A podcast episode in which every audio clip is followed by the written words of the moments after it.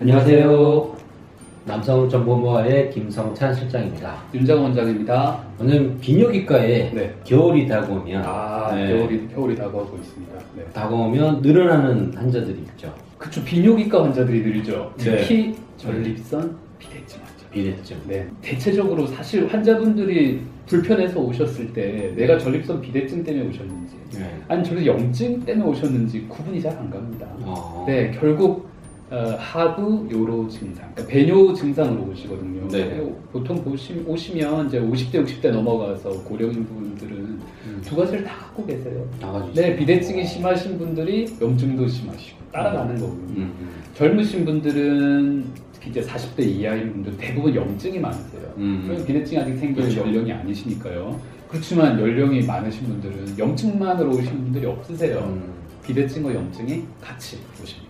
그래서 오늘은 전립선 염증에 네. 대한 치료 방법 네. 좀 알아보려고 하는데 여기 치료 장비가 이름이 또 어떻게 보면 좀 오해할 수 있는 네, 이름이더라고요. 그래서 템프로, 아, 템프로, 템프로, 템, 네. 템프로 뭐라 해야 되나요? 네. 10%가 아닙니다. 아, 네. 10% 되겠습니다. 이게 아마 그 기부명 기부명 같아요.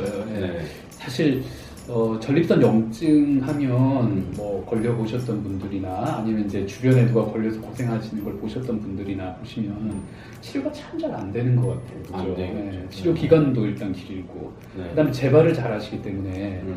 네, 그리고 또 가면 이 치료해라 저 치료해라 뭐 치료 방법이 많아요. 그쵸. 그, 그 말은 치료가 잘 안 된다는 뜻입니다. 병원마다 방법들이 네. 다 다르고. 아, 하나로 그냥 딱 치료될 것 같으면 그거 다 가죠. 음. 어디는 약 먹고 약도 이 약 먹었다가 저 약 먹고 기간도 길어요. 최소 네네. 4주 저희 한 달 약이잖아요. 네. 길게 드시는 분은 3개월도 드세요. 음. 속다막 버리시고 막 이런 분도 있으신데 음. 약물 치료, 그러니까 먹는 약물 치료 그것도 여러 가지. 주사 약물 치료.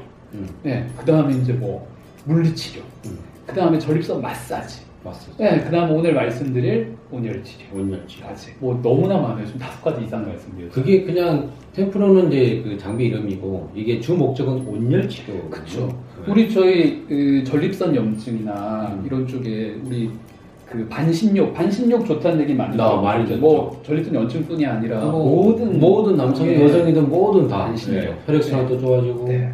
사실 이 전립선 염증에 대해서 특히 전립선에 음. 다이렉트로 바로 반신욕을 시켜준다고 생각하시면 다 이야기 변하실 거예요. 아무리 밖에서 몸을 뜨겁게 한다고 해도 사실 우리는 항온 동물이잖아요. 그죠? 네.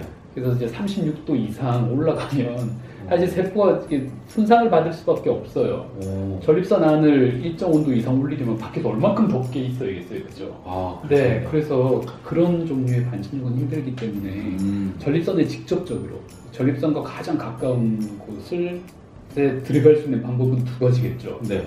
음경을 통해서 들어가든 소변 나오는 네, 소변기를 통해 들어가든 한 아니면 똥기를 통해 안타깝지만 구멍으로 다 네, 돼요. 이게 나와야 될 길인데 네. 그걸 거슬러서 들어가는 네, 두 네. 가지 방법으로 들어갈 방법밖에 없습니다. 아, 네, 전립선에 열을 가하면 어, 정상적인 전립선 선조직은 살아남는 반면에 네, 전립선 비대증 음. 그 조직이나 혹시 좀 더 나아가서 전립선 암이나 염증을 일으키는 조직들은 이 열에 좀 취약하기 때문에 치료가 좀 되지 않을까. 아, 염증이 네, 취약하니까. 그런 것 때문에 전립선 어떻게든 열을 좀 쬐보려고 음. 네, 이런 게 개발이 됐었어요. 몇 도로 그러니까 저희가 온도를 낮게부터 높게까지 막 테스트를 해봤겠죠. 네. 지금 제일 좋은 온도라고 나온 게 그래도 50도부터 어. 55도 사이는 돼야 그래도 효과가 있지 않을까 해서 이 사이에서 환자분 반응하고 비교해서 저희가 조절을 합니다. 음. 네. 전립선 요도의 일부기 때문에 좀 온도를 너무 많이 높여서 화상을 입게 되면 요도 협착이 올 수가 있어요. 오. 치명적일 수 있습니다. 그래서 초기에 초기에 전립선 비대증을 치료하기 위한 뭐 튜바 뭐 이렇게 음. 그열 치료가 있었었어요. 상당히 온도가 좀 더 높게 했었거든요.